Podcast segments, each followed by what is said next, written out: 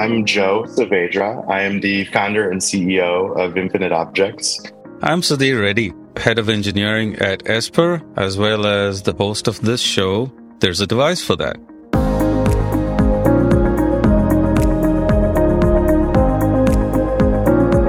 I'm super excited to talk to you because I'm so thrilled by uh, what I saw in the product and things. Thank you, Joe, and welcome on the show.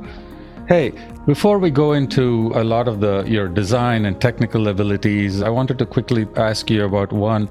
How did Infinite Objects come about? Give us a little bit about of your history. What was uh, it that brought you here? Yeah, uh, so you know, I moved to New York City for uh, grad school in a long time ago now, 2008. And uh, that was a program called MFA Design and Technology. And in that program, it was very much a mix of engineering, both hardware and software engineering, but always with a slant towards design, art, creativity, a lot of interactive threads running through the entire uh, program. And I really got into programming, both on the software side as well as hardware development. And that really, you know, I learned PCB design, a lot of electrical engineering. And when I finished the program, I did kind of two two things at the same time. One, I, I started teaching. Uh, and so I was actually teaching full time for a number of years and then adjunct for even longer. And at the same time, started a, a kind of my own uh, creative practice where I was developing different ideas, different experiments, a lot of it for clients, but then a lot of it just because I was excited to be building things. I love uh, building things. And at the time, you know, we're talking about 2010, 11, 12, Internet of Things was really hot. And so was the maker movement. I don't know if you remember the maker movement, Make Magazine, and, and all of that. And so, definitely that time, I was just experimenting and building constantly. And it was a, a really exciting t- a time. I loved connected devices and I loved what it meant to be creating inputs and then thinking about what those outputs could be, whether that is data visualizations or whether that's controlling something on the other side of the world. Yeah, it was a fun time. And, and I started a, a company doing this kind of stuff for experiential marketing is what we called ourselves in, in, terms of what what our domain was. And we worked with huge brands bringing interactive installations projection mapping very innovative kind of ideas but all to sell shoes for Nike, or we did Naked Juice, huge installations and, and activations, and uh, Twitter and Google, a lot of the tech sector. Also, we partnered with uh, so many of those companies. And what I realized is if I want to be really innovating and, and, kind of putting all of my my kind of heart and soul into these things, I don't want to be selling you know soda or shoes. I would much rather be building things for people. I would much rather, much rather my clients actually be customers. And so I decided to fully focus on consumer product project and left that project and, and started working with a small product R&D studio here in New York. And one of our biggest partners was a company called Giphy. Giphy is a GIF search engine that um, later was acquired by Meta. And we were doing experiments that were just all about how we consume, how we create, how we experience moving image content, right? And moving image content and video specifically at that time, and now I'm talking about 2016, 2017, is how we express ourselves. It's how we tell stories, it's how we remember things, and it's how we sell things. And when you look at that time, TikTok was just starting to like just totally take off. Instagram stories, I think, was in, uh, introduced around that time as well. And it's just very clear that this generation, you know, Gen Z, and, and I'm a millennial, but it's very clear that video is so important to our lives, but is never treated with the kind of respect from a value proposition, from a collectability approach the same as you know photography or prints or posters have been for literally a century right? Video is something that you experience on your phone on your laptop in an app in a browser on your tv it's always on some kind of utilitarian device and the kind of most you can do with it is double tap to like or you know swipe uh, uh, past it. And it's just very obvious that there's a huge opportunity to think about video as something that can be monetized and that can be celebrated much more than just a, a double tap or a swipe. So that was the impetus. And, and in those experiments with Giphy, like I said, most of it was software and, and kind of uh, app. We released a lot of different experiments, but I started pitching them on some hardware ideas and thinking about a physical body for a digital content. And that was the initial spark that kind of led to the prototyping that resulted in, in what Infinite Objects is today. It's amazing when I talk to innovators who bring their passion and bring the things that they've learned in school and then their passion for solving specific problems for end users all of that comes together and you have this amazing innovation that's it's always fascinating. And awesome to see before i go delve more into the company and what you do and i also want to go into your design philosophies and some of those just quickly about you tell me what was your first experience with an electronic gadget or a thing that you can think back and go oh you know that that influenced your life such a good question. So my, my parents, they are immigrants. They came from Lima, Peru. I'm Peruvian. All of my extended family is back there. And they, you know, grow I grew up in Baltimore, Maryland, at least for, for my childhood. And it was really um obviously everyone loves toys, right? Everyone loves toys and everyone loves uh, kind of watching cartoons. And one of my favorite cartoons was He-Man. You remember He-Man? I remember He-Man, yes.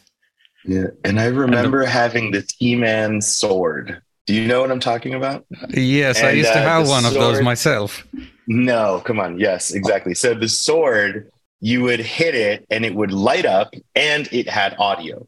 So it was a very like interactive thing, very simple, obviously. But I remember being quite obsessed with sort sword and it had a few different presets in terms of how you could kind of what sounds it would make, or maybe even like if it was if you were waving it around versus hitting it on something. I remember being quite obsessed with that toy for for a long time, and I was really young. So maybe that was the first kind of uh, gadget. But you know what else I loved? Tamagotchis. I had multiple Tamagotchis. That also, you know, I'm talking about elementary school now, right? Like, I do remember. I'm trying to think of anything earlier than that really inspired me. But then I will say, in grad school, or even actually was undergrad, when I started to get kind of obsessed with building electronics and understanding them, the first thing that I built was a kit from a uh, manufacturer called Moog, M O O G. They are a traditionally known as making synthesizers. Um, I also should mention I was a music major. I was a music composition major in in undergrad, and so you know, music and, and audio was such a big part of my life, my entire life. From very young, I started playing instruments, and then I purchased a theremin kit is called the Etherwave Theremin Kit. And it was, you know, I had to solder. I learned how to solder to build this theremin kit. And then I modified the hell out of it and I added LEDs to it and I made it, you know, react. Uh, do you guys know what a theremin is? Are you familiar with that instrument? Oh, you no. should, all of your listeners right now should Google theremin. It is the most magical instrument, probably the most famous for uh, sci fi movies from the 60s. It is an analog electronic instrument that allows you to uh, use both of your hands. Uh, it, it, features two antennas. And when you move this hand, it's amplitude, this hand's frequency, and it kind of sounds like a spaceship from the 60s. It sounds like, ooh, like this kind of sound. I can't believe I just made that sound on, on your podcast. But if you look up videos, it's an incredible instrument. It like kind of defined electronic music or electronic instruments. It was invented in like the 1920s by a Russian man.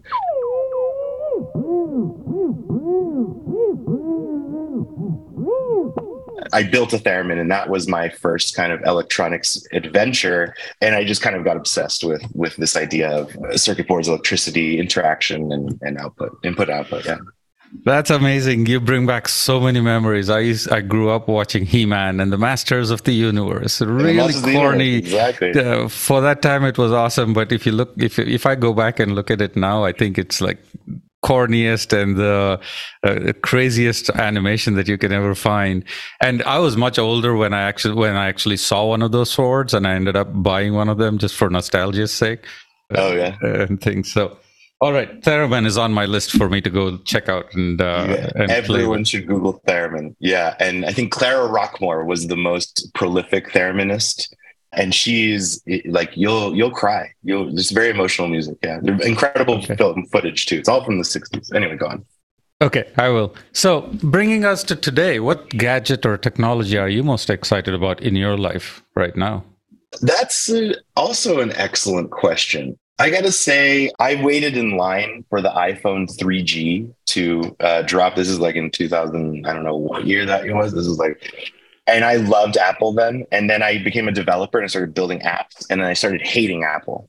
As a developer back then, it's gotten much better. They have like completely changed how they treat developers uh, of, of third party developers least and at that time i loved them i then started to hate them and i used android exclusively for a decade and only recently did i buy an iphone like very recently mostly because i was very very obviously getting judged by the green bubbles which is a brilliant move on Apple's part. And so, anyway, I, I do I am quite impressed with iPhone, but that's not what I was going to say. Is uh, what I also bought recently was AirPods. And this is a beautiful piece of technology. And so, in terms of usability and in terms of design and in terms of you know consistency, I've been more impressed with this than than most things in in the last few years. Very cool. All right. So now let's talk about the company. You gave us a history of how the company came about, how you were passionate about this and things. Tell us a little bit about how you went about building the company and how you built, went about building the business. So I was working, like I said, on on R and D team for Giphy. We were building a lot of different experiments, uh, and then that evolved into a lot of hardware experiments. And uh, at a certain point, the moment that that this kind of prototype of what became a video print, and I and I haven't really described what our product is. I'm sure none of your listeners have any idea what Infinite Objects is. Let me explain what it is really quickly. Infinite Objects are uh, physical displays. They are LCD displays that feature one piece of content forever, meaning you as a consumer, as a customer, are not buying a gadget you're buying a piece of content that is arriving to you in a physical form. Our physical form is really unique in that, uh, I mean, I'll describe it. Obviously, everyone's listening on audio, you should check out our website, but uh, we have a, a number of different SKUs of different models. Our more popular ones are housed in an acrylic block. They feature no buttons, no switches, there's no configuration or setup. We are preparing the content onto the device permanently before it ships. So when you receive the package and you open the box, it actually turns on in your hands and then begins looping that piece of content. That content could be up to 24 hours long or even longer, but it is only ever playing that content in perpetuity. So for that reason, we call it a video print. It is literally a the same as a photograph, a framed photograph, uh, or a framed baseball card, or a framed magazine. Those are the three sizes that we sell but they're moving and they're meant to be always on. They're meant to be a part of your home. They're uh, meant to be a, a, part of your space, whether it's on your desk or your coffee table or your bookshelf. And they are really exciting because of what they can be used for. And we'll talk about those use cases, which really, this, the moment that I uh, kind of started identifying this concept of saying, hey, this is a new way to monetize video. This is a new way to collect video the last time we as a society collected video was maybe DVDs 15 years ago. Since then, you've never purchased a video and held a video or had a collection of videos.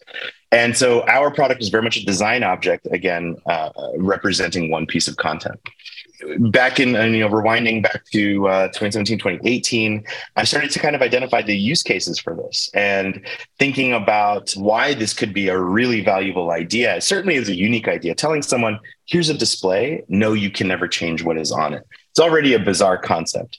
But the idea of building value from that idea and saying this is editioned, it is signed by the artist, it's customized in a million different ways. It is, uh, again, limited edition and, and rare and has its own provenance, right? That idea of provenance was, was a big uh, part from the very beginning.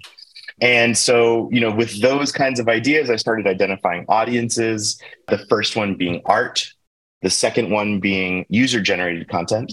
This is the ability to print your own video of your child's first steps or your graduation or your wedding or your dog. My dog is right down here, or like TikTok. We have so many people that want to celebrate a TikTok that they're proud of, that maybe it went viral, uh, or maybe they want to gift a TikTok to someone. Uh, our product allows you to do that. Uh, the third category is entertainment, media, film and TV, even thinking about our product as a marketing tool for promoting content or promoting various things, including music. We work with a lot of music partners, which is funny because our product does not have any audio. And that's very much a design decision that I made. And I guess we can talk about some of those design principles later, but we've kept those same design principles since literally day zero uh, when, when I was first prototyping. In terms of building the company, uh, yeah, the founder of Giphy, who's now on my board, as well as my partner at that uh, product studio, were like, this is worth doing. This is worth, this should be its own thing.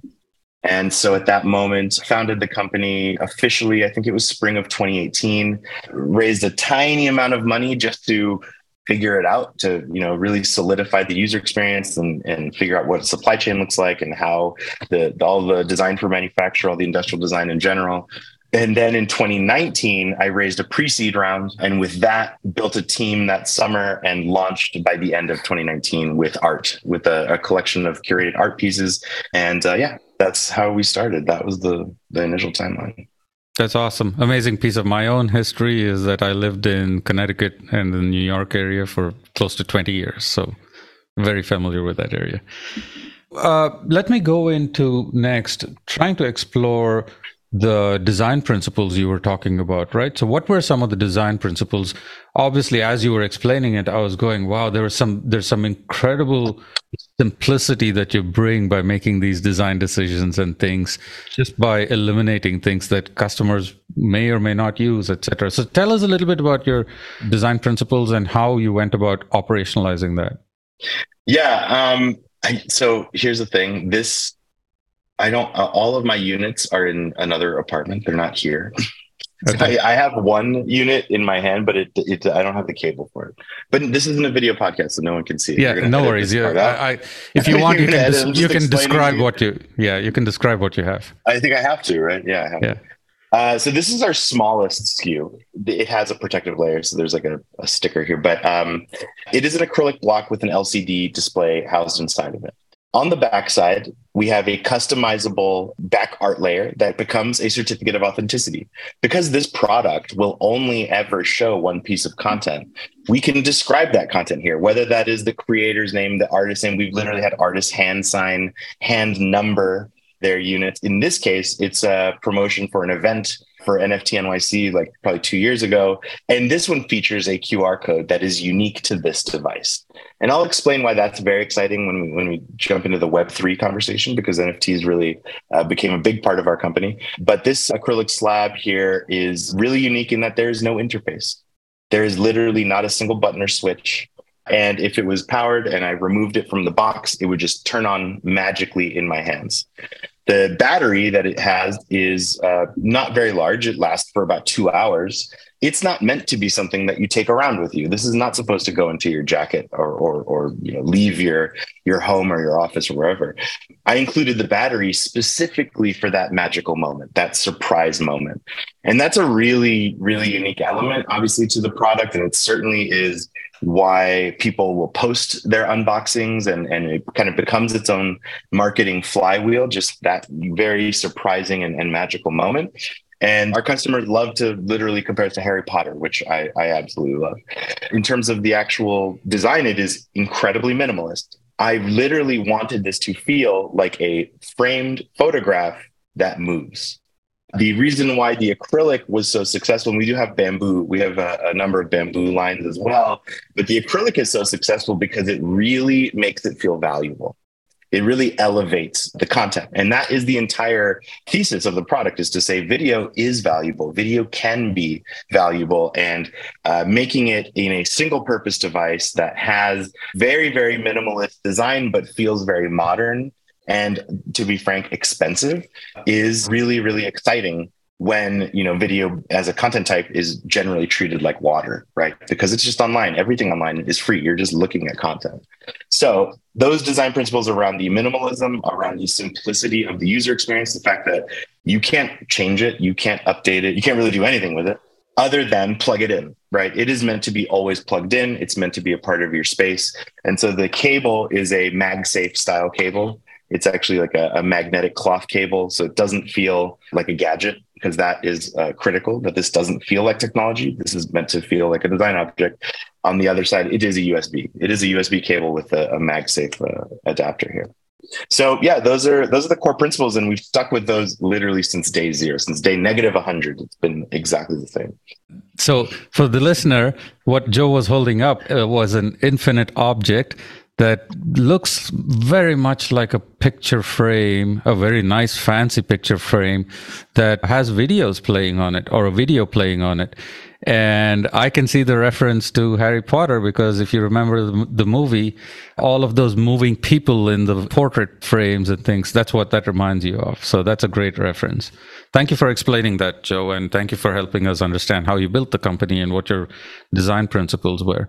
As you go through the journey of building any new product, obviously, you go through a phase of validation with the users and getting feedback from them and modifying your designs or your thoughts, etc. So, well, give us some good examples because a lot of the uh, our listener is typically ones who are creating other gadgets or uh, they're creating their own gadgets, etc. So, what guidance would you have there for them?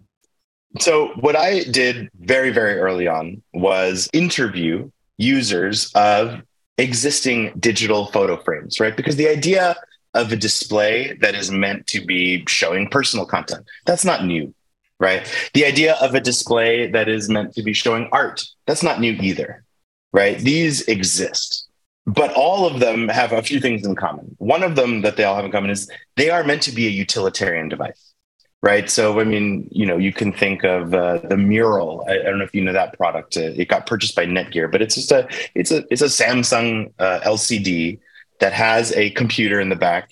You purchase it, you connect. You have to install an app you have to log into the app, you have to connect it to your Wi-Fi, and then you start streaming content to the thing, right? You they have, you know, depending on the product, some of them will have their own galleries that you can scroll through. Some of them have subscription services where you just access art. And honestly, you know, in the last 2 years, the most my favorite display is the Samsung Frame. Samsung made this beautiful line of of LCD TVs called the Samsung Frame. They have an art mode and they have a whole gallery that you could swap out the art. And I mean, a lot of these startups that are trying to build these connected TVs that are for NFTs or for art, it's they're competing with Samsung Frame. And I mean, none of them are going to beat the price point or, or whatever, but good luck to them.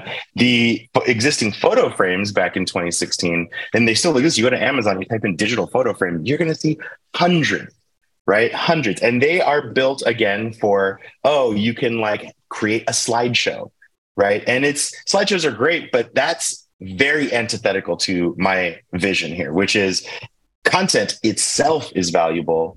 The idea of swiping through a slideshow is the same as swiping through it on Instagram. Right. There's no there's no difference. You're not celebrating the content. Yeah, I mean, you're creating a nice little thing and, and that might be perfect for what you're looking for. But this conceptually is just completely different. Regardless, to kind of answering your question, is I interviewed so many users of those products. And I was like, tell me, you know, why did you buy it? How do you use it? What does it mean to you today? And it was surreal how many of them said, uh, it was like one of three scenarios. One of them, I downloaded the thing, I configured the thing, I got something I liked on it, and then I forgot the password to the app and have never bothered to change it because I like what's on it. Right. Especially that was with the art display people. With the personal display people, they would say, I bought this for my mom. She couldn't figure it out. So I had to, she had to wait until I got to her house and I set it up for her. And then it requested a firmware update and it, she just ended up putting it in the closet and now it's just sitting in the closet.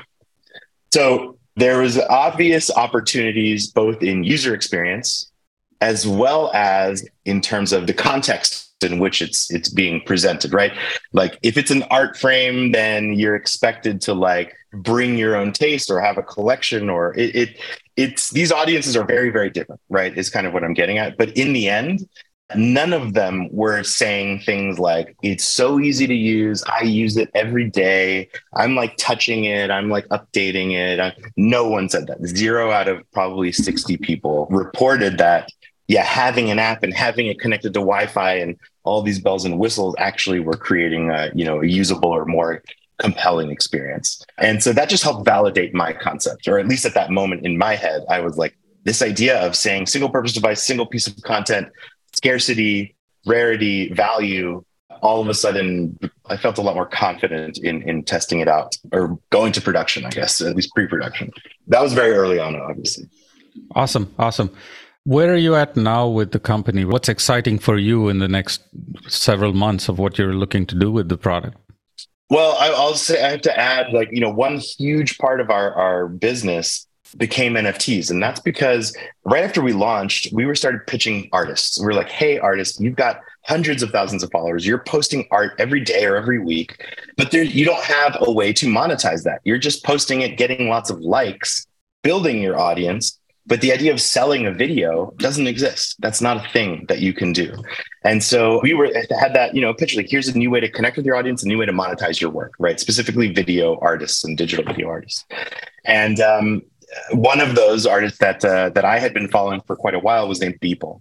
And Beeple, if anyone is familiar with the kind of Web3 space, has become the, I don't know, second highest selling artist of all time. He has done multiple record breaking uh, art sales. I think he did like a $70 million Christie's auction in 2021. He has kind of become the face of NFT artists just because uh, he's been so, so successful. But we were very lucky in that we had already started a relationship with him well before he started NFTs. And so that really, you know, him being this kind of first blue chip NFT artist to really start breaking records and getting articles written, we were right alongside him because we collaborated with him on his second and third and fourth NFT drops, where every single token came with an infinite object. And so that really propelled us into the space and really made us start thinking about the connection between physical and digital beyond just you are looking at a file. The idea of blockchain backing up that file and creating provenance for the digital side, the object being a physical replica of a specific blockchain backed asset has become just a really exciting place that we started building architecture and pipelines and backend to support. We now have multiple authentication methods. If you own an NFT, you can authenticate your ownership and purchase a authenticated NFT video print from us in a lot of different contexts and a lot of different projects and multiple blockchains. So we really spent a lot of time creating these kind of pipelines and opportunities uh, and, and really what are becoming sales channels for uh, collectors of, of NFTs, whether that is art or whether that is, you know, a community. There's a lot of exciting things inside of what's happening in Web3 and it goes well beyond the visual, well, well beyond the visual we, what we are building there. Last thing I'll mention on that front. Are you familiar with NBA Top Shot? NBA Top Shot is um, the official NBA NFT collection where you can buy an edition highlight. This was our first NFT pro- NFT uh, integration, I should say not NFT project. This is might be exciting for anyone who enjoys basketball. I'm a big basketball fan. You guys like basketball? I do, but not probably not as much as you do. Cool. So yeah, that's that's a huge part of our company and a big part of our technology that we've built, and and uh, it's exciting to think about the connection between physical and digital and how provenance can bridge the, uh, both of those. The idea of ownership was always a part of my pitch, right, and always a part of the essence of infinite objects. You're buying a video, you're buying an editioned video, and so blockchain, same exact parallel. They're obviously using cryptographic technology to to execute the same. Ours is a lot more understandable. It says one out of 10 on the back. So, yeah. So let's switch gears a little bit. I wanted to explore the business and the journey you've gone through in the business a little bit. Obviously, you've been around for a while. So you've also gone through the COVID times and now you're going through some some amazing turmoil in our macroeconomic situation. How has the business been doing through all of that? And what, if anything, would your suggestions be on how to weather these storms as you go through those? Yeah, we launched at the end of 2019. 2020, we were, you know, no one knew who we were. We had very few collaborations. Everything was brand new. It was all, you know, you're no one. And we saw, I guess, what we expected to be, you know, decent, decent amount of, of kind of revenue and sales. And then obviously there was a shutdown in 2020 that was crazy. You know, we had our tiny little office in the Lower East Side in New York at the time, and and we were I don't know, six person team that summer in 2020.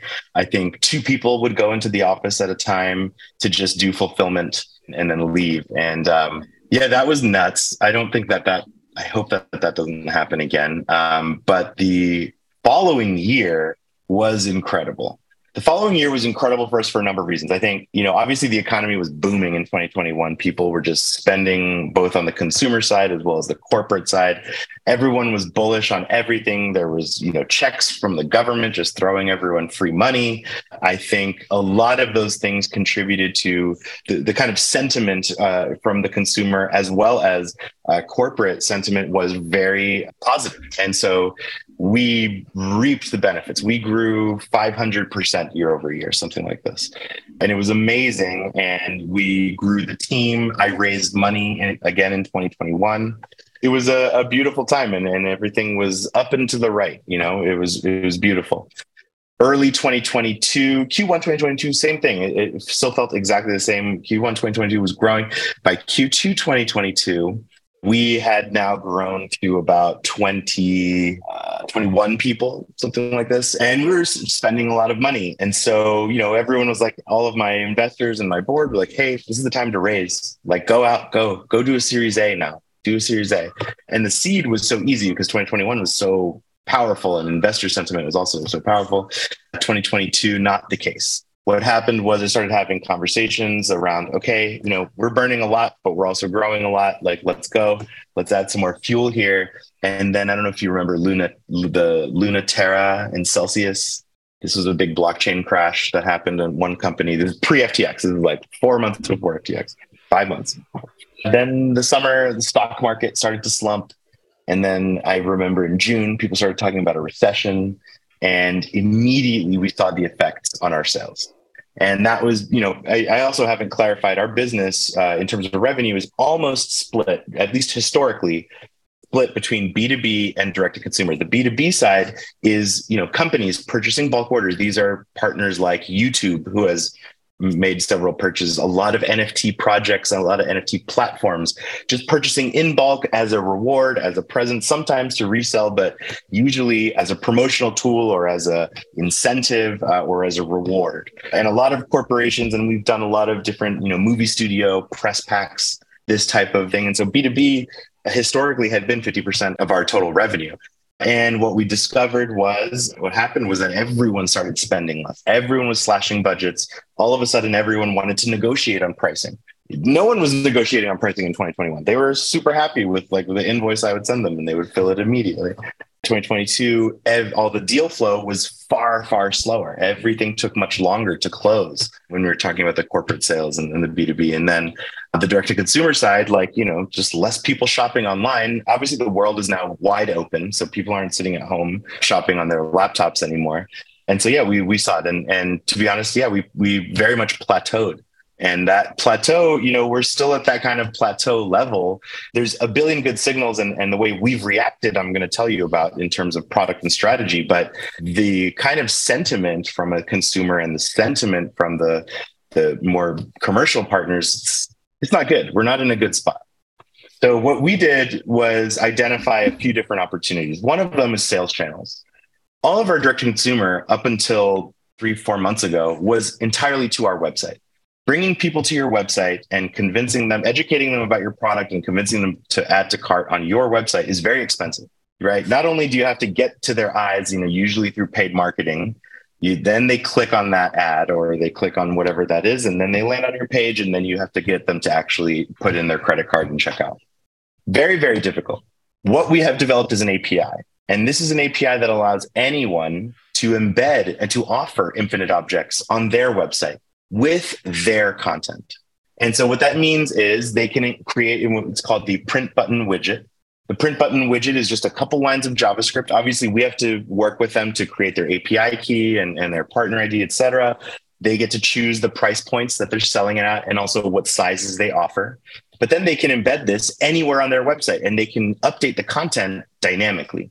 So this is exciting, sure, for these NFT marketplaces and, and kind of art uh, uh, things, but it's also exciting for someone like TikTok to literally embed a share button that then lets you preview an infinite object and order a video print right in that context.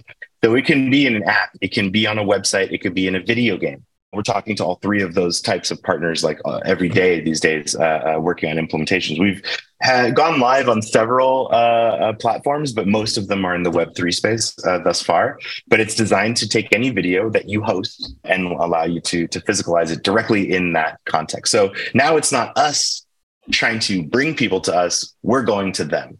They have their own communities, they have their own daily active users their users are like, what's this? I can print this video that I'm looking at that I, whatever context I'm looking at it in. And so that's, that's a huge one. Uh, opening up other sales channels too, you know, like Amazon which typically doesn't make too much sense for us, but we're we're doing a lot of work in, in exploring how we can bring things there. And so yeah, the, between sales channels and this this kind of technology to literally turn the entire internet into a sales channel is the strategy that's really exciting right now for for our in terms of business and growth and, and really addressing the slowdown because it is a palpable one.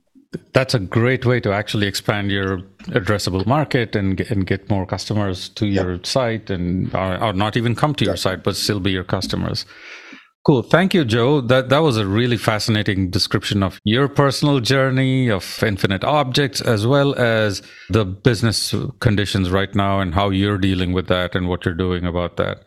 So I'm a consumer out there and I'm uh, very intrigued by what Infinite Objects has to offer. Where would I go to find some products and where would I go to reach you but potentially if I needed to? You can find me on Twitter. J M S A A V E D R A, Joe Saavedra. And uh, Infinite Objects, we're at Infinite Objects on every platform. InfiniteObjects.com is the website. I will get you guys a 10% discount code for your listeners. So you can find that in the in the description. I'll, I'll throw that over to you guys to throw in there. And uh, yeah, you can reach out anytime. We've got lots of ways to partner. If you are a brand who is celebrating a new launch or you're promoting a campaign, we love partnering with all sorts of brands and, and really bringing a really unique item to either internally promote stuff, right? A lot of corporate gifting, honestly, is a really exciting thing. This is a really unique product. But then when you're thinking about how do we show off uh, publicly, whether that's at an event or whether that's in your store or whether that's uh, even thanking your partners for uh, you know a successful launch or collaboration. You know, we we work uh, in a lot of different ways and can customize and really just run the gamut when it comes to celebrating video content. Great, thank you. And that's infiniteobjects.com. And he said it, you can get a 10% discount if you go through us and go through the podcast. Joe, thank you very much. This has been an amazing uh, discussion. Appreciate the time, guys. Like, really, this is really cool.